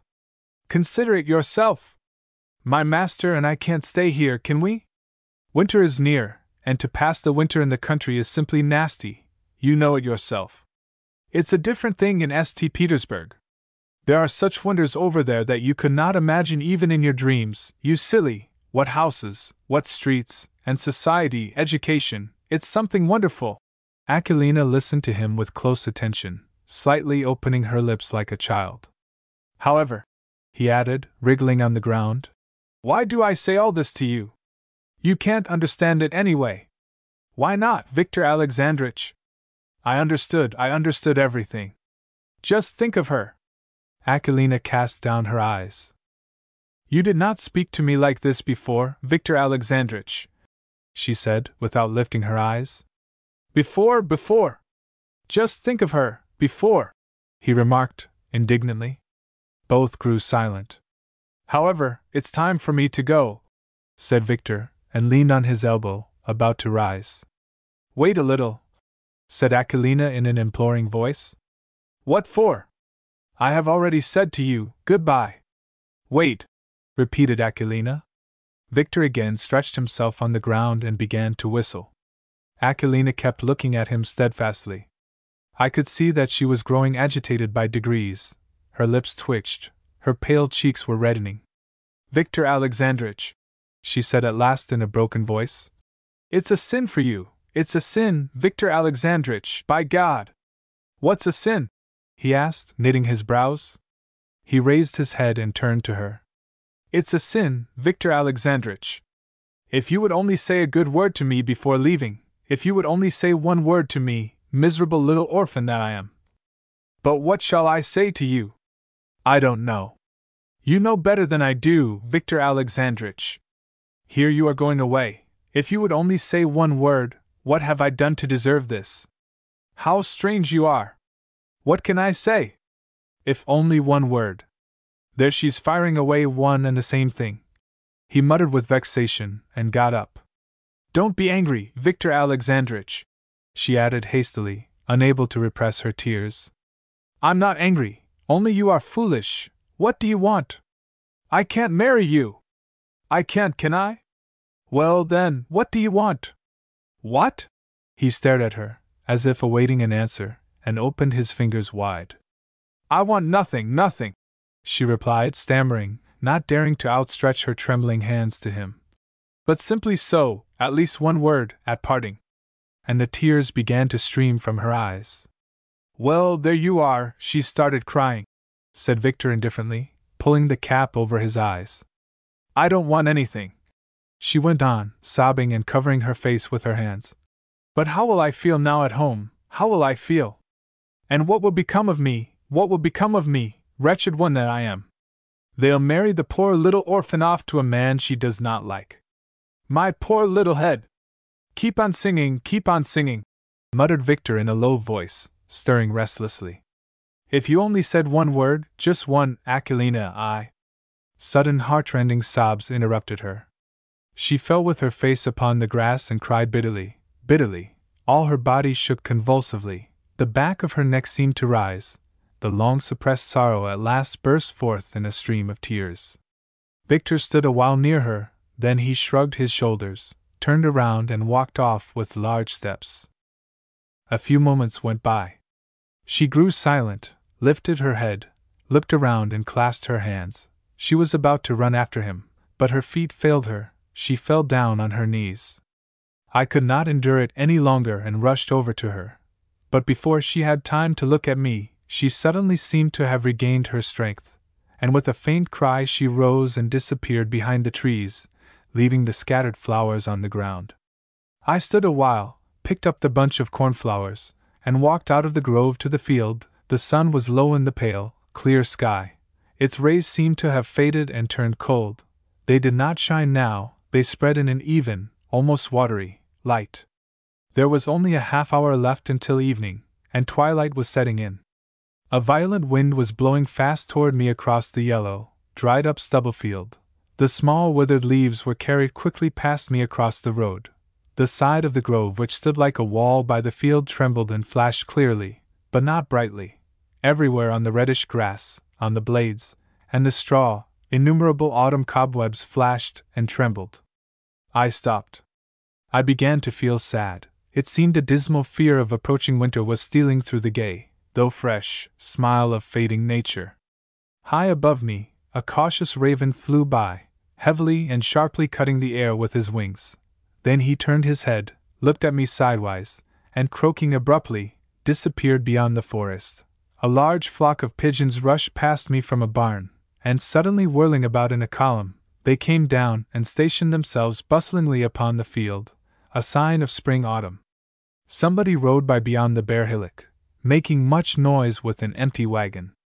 I returned home, but the image of poor Aquilina did not leave my mind for a long time, and the cornflowers, long withered, are in my possession to this day. The Rendezvous by Ivan Turgenev, translated by Herman Bernstein. Copyright 1907 by P. P. Collier and Son. I was sitting in a birch grove in autumn, near the middle of September. It had been drizzling ever since morning, Occasionally the sun shone warmly. The weather was changeable. Now the sky was overcast with watery white clouds, now it suddenly cleared up for an instant, and then the bright, soft azure, like a beautiful eye, appeared from beyond the dispersed clouds. I was sitting looking about me and listening. The leaves were slightly rustling over my head, and by their very rustle one could tell what season of the year it was. It was not the gay, laughing palpitation of spring, not a soft whispering, nor the lingering chatter of summer, nor the timid and cold lisping of late autumn, but a barely audible, drowsy prattle. A faint breeze was whisking over the tree tops. The interior of the grove, moist from the rain, was forever changing, as the sun shone or hid beyond the clouds. Now the grove was all illuminated as if everything in it had burst into a smile. The trunks of the birch trees suddenly assumed the soft reflection of white silk, the small leaves which lay scattered on the ground all at once became variegated and flashed up like red gold, and the pretty stalks of the tall, branchy ferns, already tinted in their autumn hue, resembling the color of overripe grapes, appeared here and there tangling and crossing one another. Now again everything suddenly turned blue, the bright colors died out instantaneously, the birch trees stood all white, lusterless, like snow which had not yet been touched by the coldly playing rays of the winter sun, and stealthily, slyly, a drizzling rain began to sprinkle and whisper over the forest. The leaves on the birches were almost all green yet, though they had turned somewhat pale. Only here and there stood a solitary young little birch, all red or all golden, and one should have seen how brightly these birches flushed in the sun when its rays suddenly appeared gliding and flashing through the dense net of the thin branches which had just been washed around by the sparkling rain. Not a single bird was heard, all had found shelter, and were silent. Only rarely the mocking voice of the bluebird sang out like a little steel bell. Before stopping in this birch forest, I passed with my dog through a poplar grove. I confess I am not very fond of the poplar tree with its pale lilac colored trunk and its grayish green, metallic leaves, which it lifts high and spreads in the air like a trembling fan. I do not like the constant shaking of its round, untidy leaves, which are so awkwardly attached to long stems. The poplar is pretty only on certain summer evenings when, rising high amid the low shrubbery, it stands against the red rays of the setting sun, shining and trembling, bathed from root to top in uniform yellowish purple or when, on a clear windy day, it rocks noisily, lisping against the blue sky, and each leaf seems as if eager to tear itself away, to fly and hurry off into the distance. But in general, I do not like this tree, and therefore, not stopping to rest in the poplar grove, I made my way to the birch forest, and seated myself under a tree whose branches started near the ground, and thus could protect me from the rain. Having admired the surrounding view, I fell asleep, I slept that tranquil, sweet sleep which is familiar to hunters only.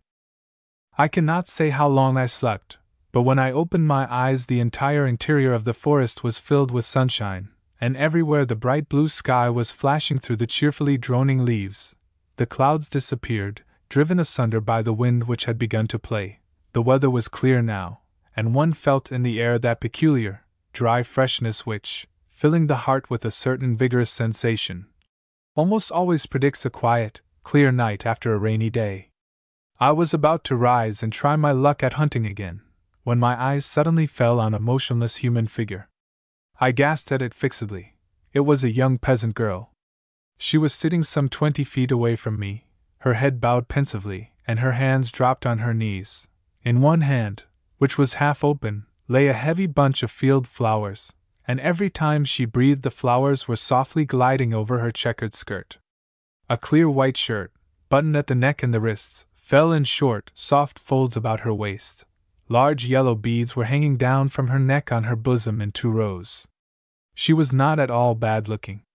Her heavy fair hair, of a beautiful ash color, parted in two neatly combed half circles from under a narrow, dark red headband, which was pulled down almost to her ivory white forehead, the rest of her face was slightly tanned with the golden sunburn peculiar to a tender skin. I could not see her eyes, she did not lift them, but I saw her thin, high eyebrows, her long lashes. These were moist, and on her cheek gleamed a dried up teardrop, which had stopped near her somewhat pale lips. Her entire small head was very charming, even her somewhat thick and round nose did not spoil it. I liked especially the expression of her face. It was so simple and gentle, so sad and so full of childish perplexity before her own sadness. She was apparently waiting for someone. Something cracked faintly in the forest. Immediately she raised her head and looked around. Her eyes flashed quickly before me in the transparent shade. They were large, bright, and shy like a deer's. She listened for a few seconds, not moving her wide open eyes from the spot whence the faint sound had come. She heaved a sigh, turned her head slowly, bent down still lower and began to examine the flowers. Her eyelids turned red, her lips quivered bitterly, and a new teardrop rolled down from under her heavy eyelashes, stopping and sparkling on her cheek. Thus, quite a long while passed. The poor girl did hot stir. Only occasionally she moved her hands and listened, listened all the time. Something cracked once more in the forest. She started. This time the noise did not stop, it was becoming more distinct, it was nearing, at last firm footsteps were heard. She straightened herself, and it seemed as if she lost her courage, for her eyes began to quiver. The figure of a man appeared through the jungle. She looked fixedly, suddenly flushed, and smiling joyously and happily, seemed about to rise, but she immediately cast down her head again, turned pale, confused. Only then she lifted her quivering, almost prayerful, eyes to the man as he paused beside her. I looked at him from my hiding place with curiosity. I confess he did not produce a pleasant impression upon me. He was, by all appearances, a spoiled valet of some rich young man. His clothes betokened a claim to taste and smart carelessness.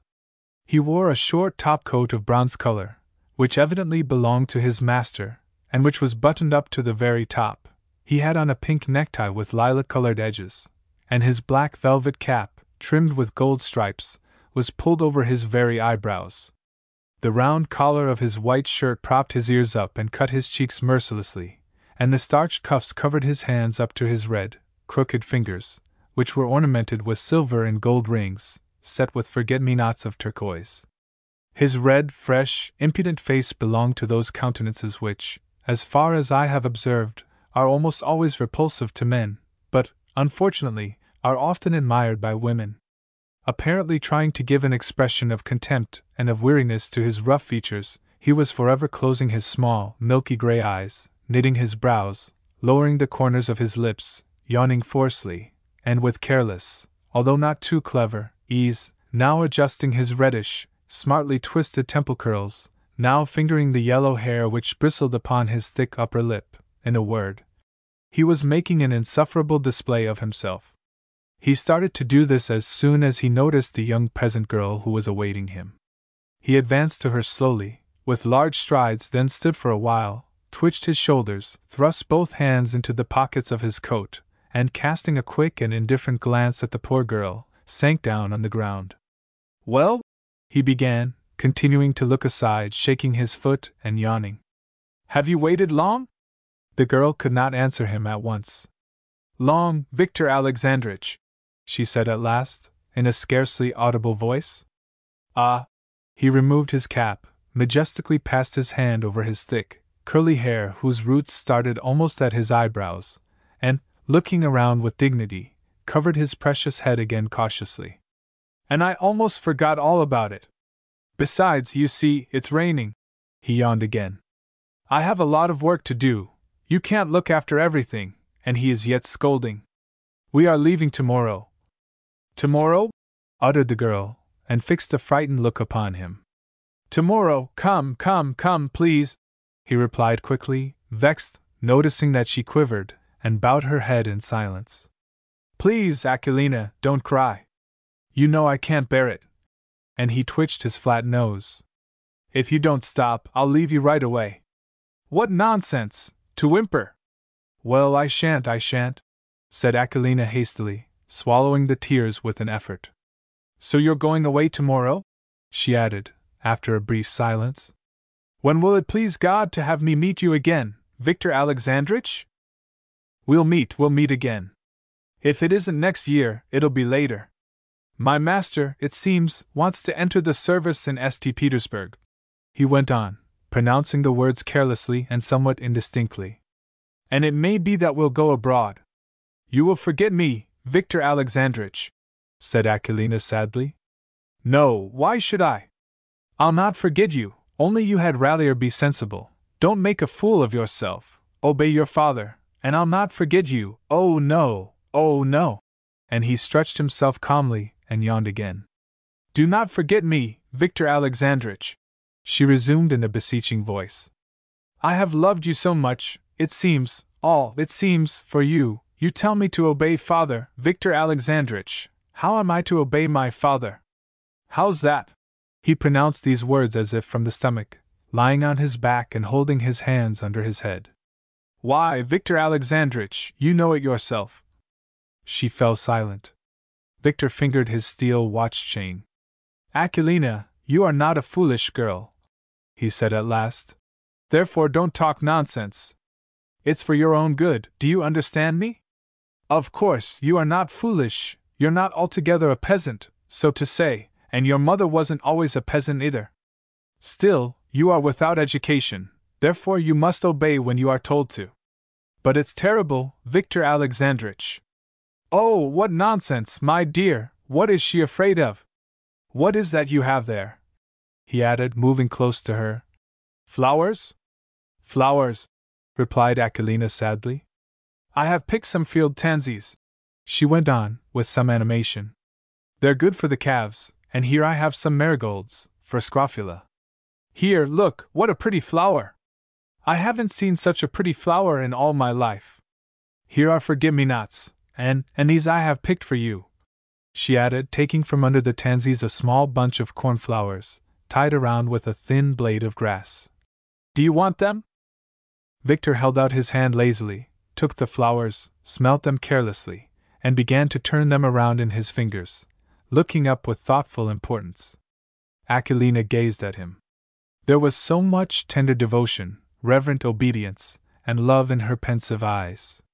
She at once feared him, and yet she dared not cry, and inwardly she bade him farewell, and admired him for the last time, and he lay there, stretched out like a sultan, and endured her admiration with magnanimous patience and condescension. I confess I was filled with indignation as I looked at his red face, which betrayed satisfied selfishness through his feigned contempt and indifference. Aquilina was so beautiful at this moment. All her soul opened before him trustingly and passionately. It reached out to him, caressed him, and he, he dropped the cornflowers on the grass, took out from the side pocket of his coat a round glass in a bronze frame and began to force it into his eye. But no matter how hard he tried to hold it with his knitted brow, his raised cheek, and even with his nose, the glass dropped out and fell into his hands. What's this? asked Aquilina at last, with surprise. A lorgnette, he replied importantly. What is it for? To see better. Let me see it. Victor frowned, but gave her the glass. Look out, don't break it. Don't be afraid, I'll not break it. She lifted it timidly to her eye. I can't see anything, she said naively. Shut your eye, he retorted in the tone of a dissatisfied teacher. She closed the eye before which she held the glass. Not that eye, not that one, you fool! The other one! exclaimed Victor, and, not allowing her to correct her mistake, he took the lorgnette away from her. Aquilina blushed, laughed slightly, and turned away. It seems it's not for us. Of course not. The poor girl maintained silence, and heaved a deep sigh. Oh, Victor Alexandrich, how will I get along without you? she said suddenly. Victor wiped the lorgnette and put it back into his pocket. Yes, yes, he said at last. At first it will really be hard for you. He tapped her on the shoulder condescendingly. She quietly took his hand from her shoulder and kissed it. Well, yes, yes, you are indeed a good girl. He went on, with a self satisfied smile. But it can't be helped. Consider it yourself. My master and I can't stay here, can we? Winter is near, and to pass the winter in the country is simply nasty, you know it yourself. It's a different thing in St. Petersburg. There are such wonders over there that you could not imagine even in your dreams, you silly, what houses, what streets, and society, education, it's something wonderful. Aquilina listened to him with close attention, slightly opening her lips like a child. However, he added, wriggling on the ground. Why do I say all this to you? You can't understand it anyway. Why not, Victor Alexandrich? I understood, I understood everything. Just think of her. Aquilina cast down her eyes. You did not speak to me like this before, Victor Alexandrich, she said, without lifting her eyes. Before, before. Just think of her, before, he remarked, indignantly. Both grew silent. However, it's time for me to go, said Victor, and leaned on his elbow, about to rise. Wait a little, said Aquilina in an imploring voice. What for? I have already said to you, goodbye. Wait, repeated Aquilina. Victor again stretched himself on the ground and began to whistle. Aquilina kept looking at him steadfastly. I could see that she was growing agitated by degrees, her lips twitched, her pale cheeks were reddening. Victor Alexandrich, she said at last in a broken voice. It's a sin for you, it's a sin, Victor Alexandrich, by God! What's a sin? he asked, knitting his brows. He raised his head and turned to her. It's a sin, Victor Alexandrich. If you would only say a good word to me before leaving, if you would only say one word to me, miserable little orphan that I am. But what shall I say to you? I don't know. You know better than I do, Victor Alexandrich. Here you are going away. If you would only say one word, what have I done to deserve this? How strange you are! What can I say? If only one word. There she's firing away one and the same thing. He muttered with vexation and got up. Don't be angry, Victor Alexandrich, she added hastily, unable to repress her tears. I'm not angry, only you are foolish. What do you want? I can't marry you. I can't, can I? Well, then, what do you want? What? He stared at her, as if awaiting an answer, and opened his fingers wide. I want nothing, nothing, she replied, stammering, not daring to outstretch her trembling hands to him. But simply so, at least one word, at parting. And the tears began to stream from her eyes. Well, there you are, she started crying, said Victor indifferently, pulling the cap over his eyes. I don't want anything. She went on, sobbing and covering her face with her hands. But how will I feel now at home? How will I feel? And what will become of me? What will become of me, wretched one that I am? They'll marry the poor little orphan off to a man she does not like. My poor little head! Keep on singing, keep on singing, muttered Victor in a low voice, stirring restlessly. If you only said one word, just one, Aquilina, I. Sudden heartrending sobs interrupted her. She fell with her face upon the grass and cried bitterly, bitterly. All her body shook convulsively, the back of her neck seemed to rise. The long suppressed sorrow at last burst forth in a stream of tears. Victor stood a while near her, then he shrugged his shoulders, turned around, and walked off with large steps. A few moments went by. She grew silent, lifted her head, looked around, and clasped her hands. She was about to run after him, but her feet failed her, she fell down on her knees. I could not endure it any longer and rushed over to her.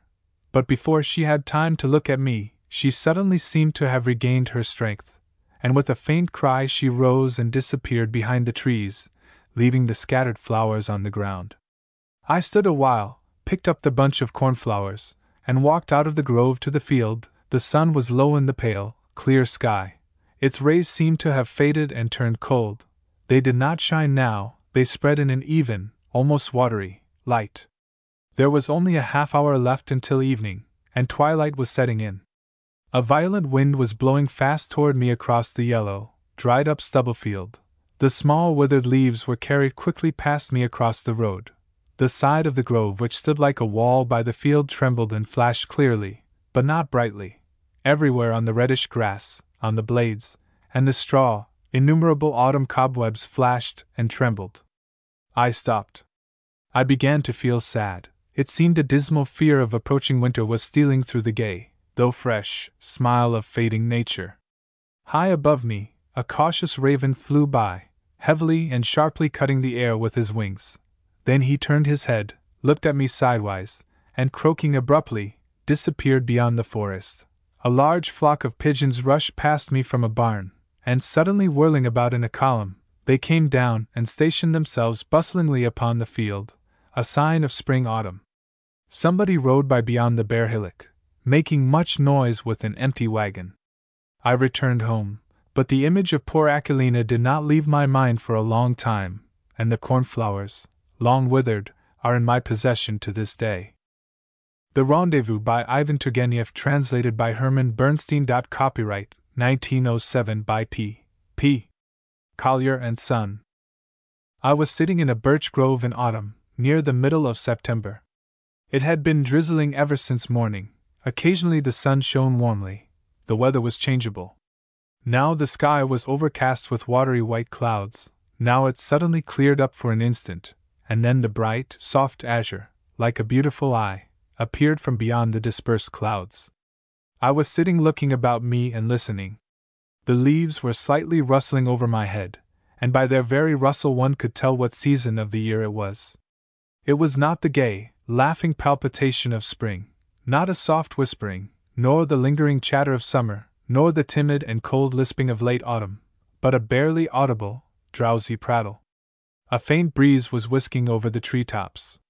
The interior of the grove, moist from the rain, was forever changing, as the sun shone or hid beyond the clouds. Now the grove was all illuminated as if everything in it had burst into a smile. The trunks of the birch trees suddenly assumed the soft reflection of white silk, The small leaves which lay scattered on the ground all at once became variegated and flashed up like red gold, and the pretty stalks of the tall, branchy ferns, already tinted in their autumn hue, resembling the color of overripe grapes, appeared here and there tangling and crossing one another. Now again everything suddenly turned blue, the bright colors died out instantaneously, the birch trees stood all white, lusterless, like snow which had not yet been touched by the coldly playing rays of the winter sun, and stealthily, slyly, a drizzling rain began to sprinkle and whisper over the forest. The leaves on the birches were almost all green yet, though they had turned somewhat pale.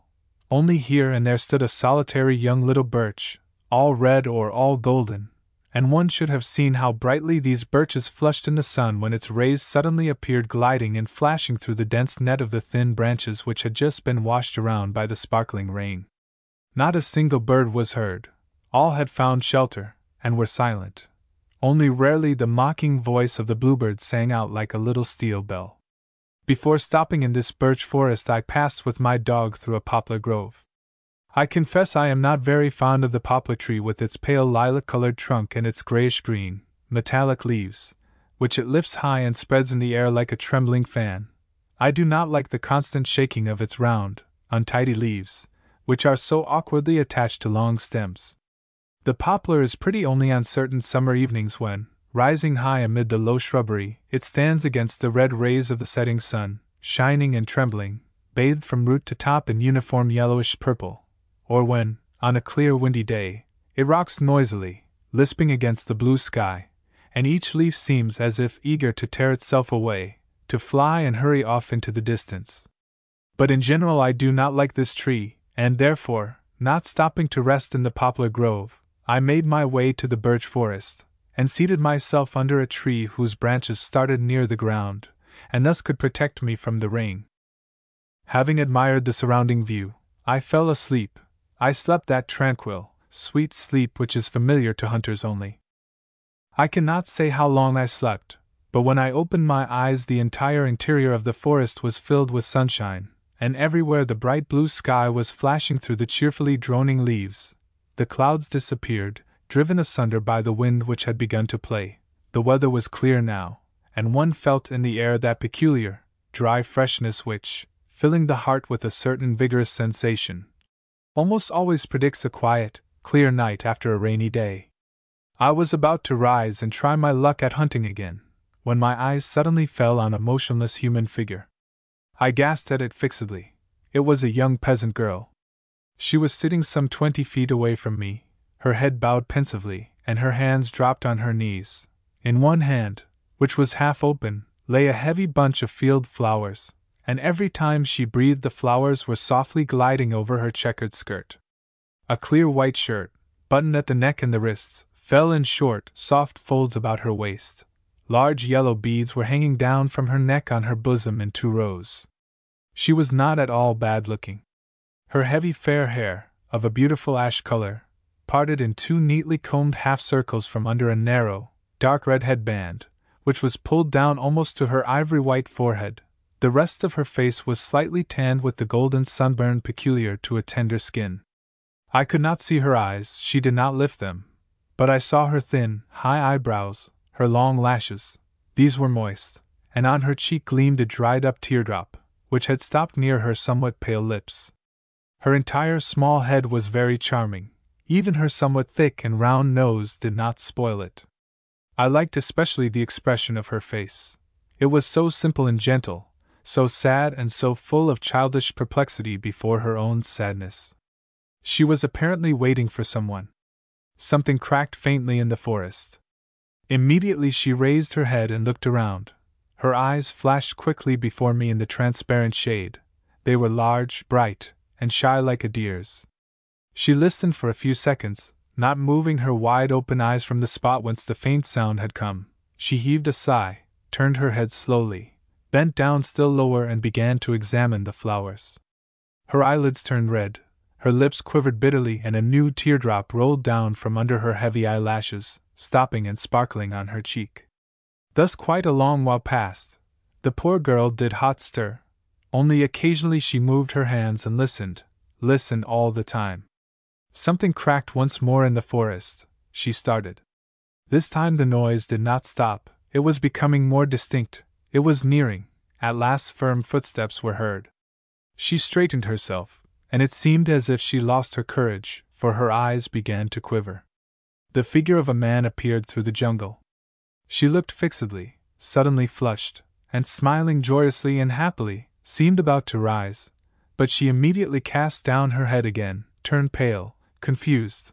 Only then she lifted her quivering, almost prayerful, eyes to the man as he paused beside her. I looked at him from my hiding place with curiosity. I confess he did not produce a pleasant impression upon me. He was, by all appearances, a spoiled valet of some rich young man. His clothes betokened a claim to taste and smart carelessness. He wore a short top coat of bronze color, which evidently belonged to his master, and which was buttoned up to the very top. He had on a pink necktie with lilac colored edges, and his black velvet cap, trimmed with gold stripes, was pulled over his very eyebrows. The round collar of his white shirt propped his ears up and cut his cheeks mercilessly, and the starched cuffs covered his hands up to his red, crooked fingers, which were ornamented with silver and gold rings, set with forget me nots of turquoise. His red, fresh, impudent face belonged to those countenances which, as far as I have observed, are almost always repulsive to men, but, unfortunately, are often admired by women. Apparently trying to give an expression of contempt and of weariness to his rough features, he was forever closing his small, milky gray eyes, knitting his brows, lowering the corners of his lips, yawning forcefully, and with careless, although not too clever, ease, now adjusting his reddish, smartly twisted temple curls, now fingering the yellow hair which bristled upon his thick upper lip. In a word, he was making an insufferable display of himself.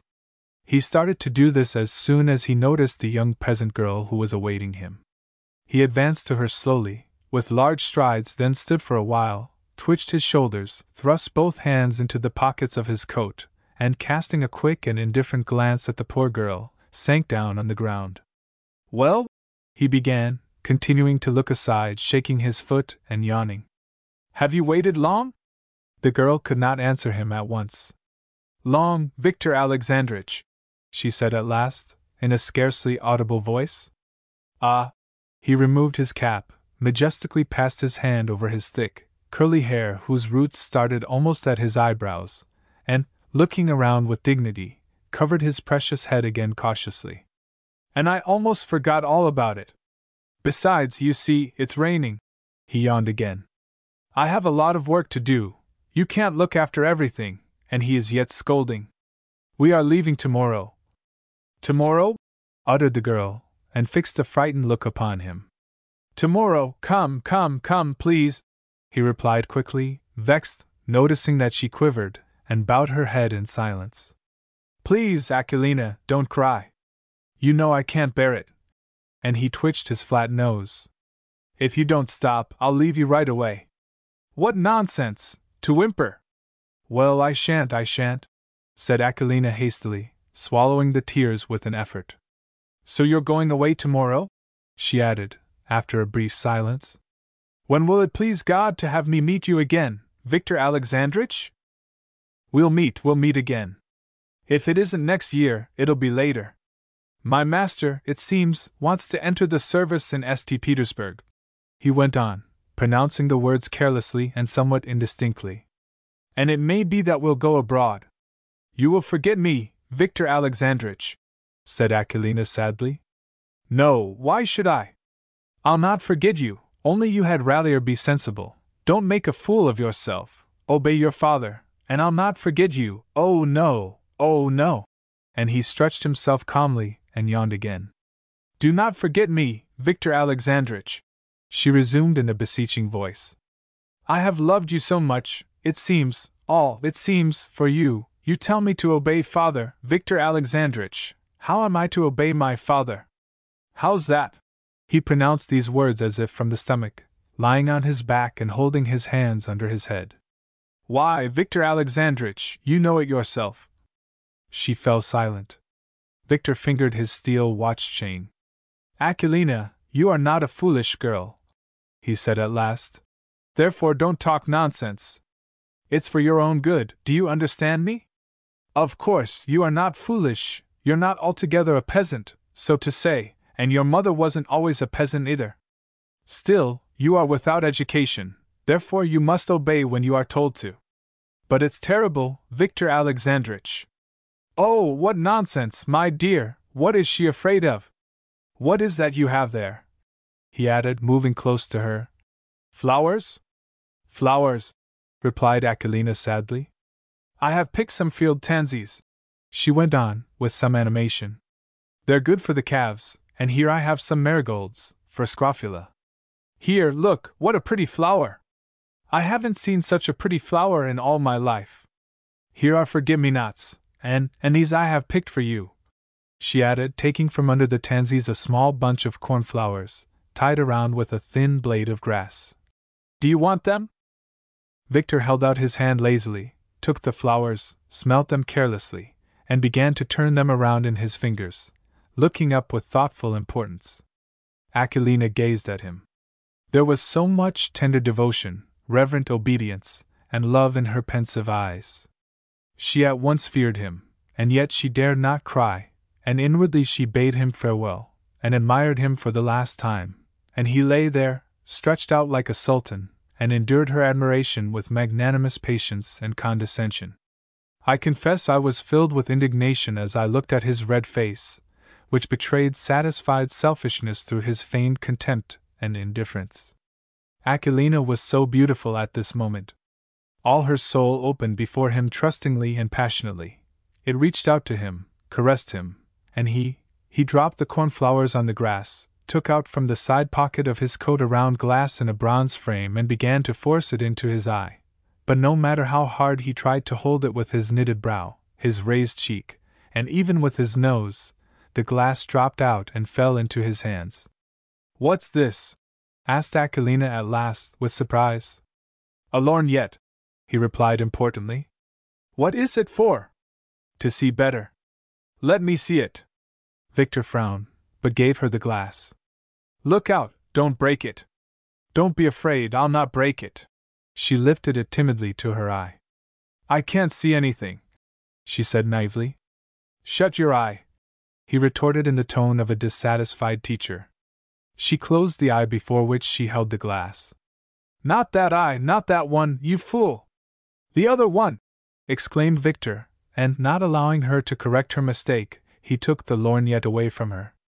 Aquilina blushed, laughed slightly, and turned away. It seems it's not for us. Of course not. The poor girl maintained silence, and heaved a deep sigh. Oh, Victor Alexandrich, how will I get along without you? she said suddenly.